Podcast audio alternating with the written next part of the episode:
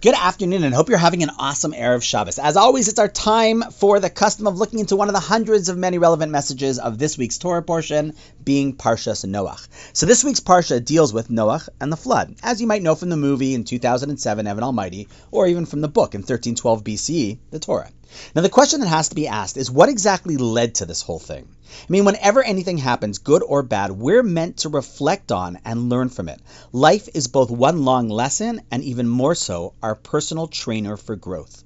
So the Talmud in Sanhedrin 108 shares an insight which I think is particularly appropriate for our generation, yet at first kind of perplexing.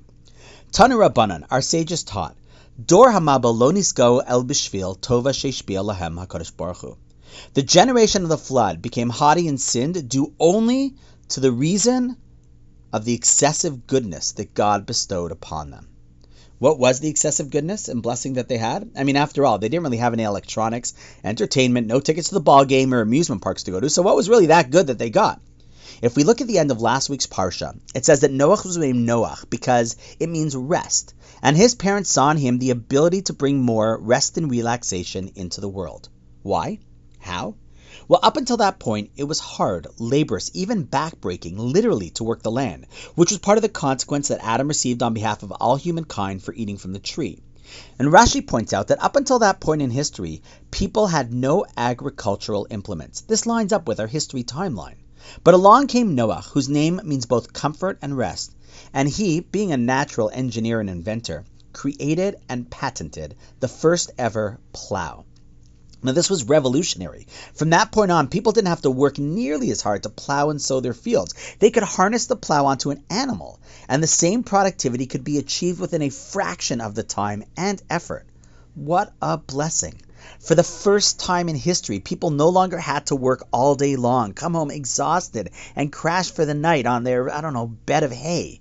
They now had something called free time. What a blessing! Maybe. Maybe? Well, of course, like all blessings, if misused, it could turn into a curse, because it all depends on what people do with the blessings of the extra free time.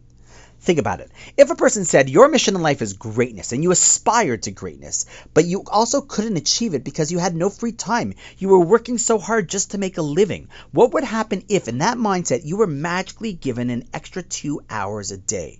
We know what that person would do. However, on the flip side, as the famous American philosopher and poet Henry David Thoreau cautions, the devil finds work for idle hands as well. See, and that, my friends, is what happened in the generation of Noah.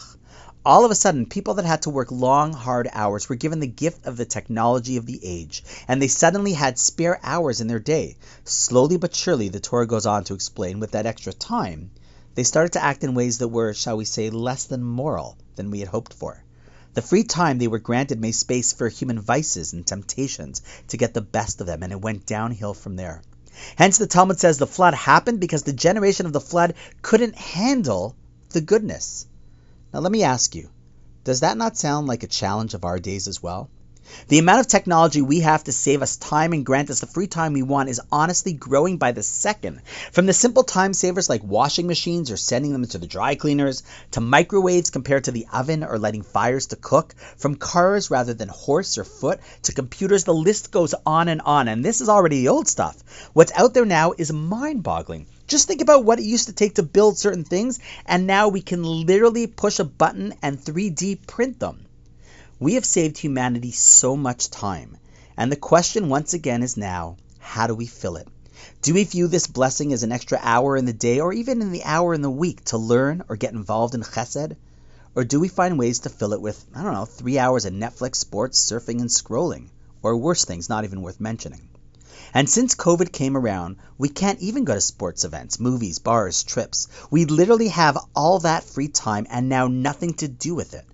Perhaps, just perhaps, it is a perfect time to consider a healthier reset button.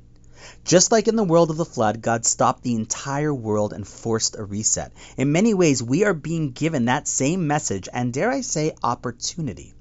God might just be saying, Listen, I'm blessing you with free time, which you're meant to appreciate and use. You know how your calendar and life were always flooded? Well, I just cleared the schedule up for you. Here's some dispensable time. There is so much to learn, and there are so many people who need our help. And there are things that you wanted to do to grow your character, but you've always been so busy. Now, you can still use all your time saving devices, but just make sure to save and invest your time wisely. And on that note, wishing you an awesome night, and I look forward to seeing you after Shabbos.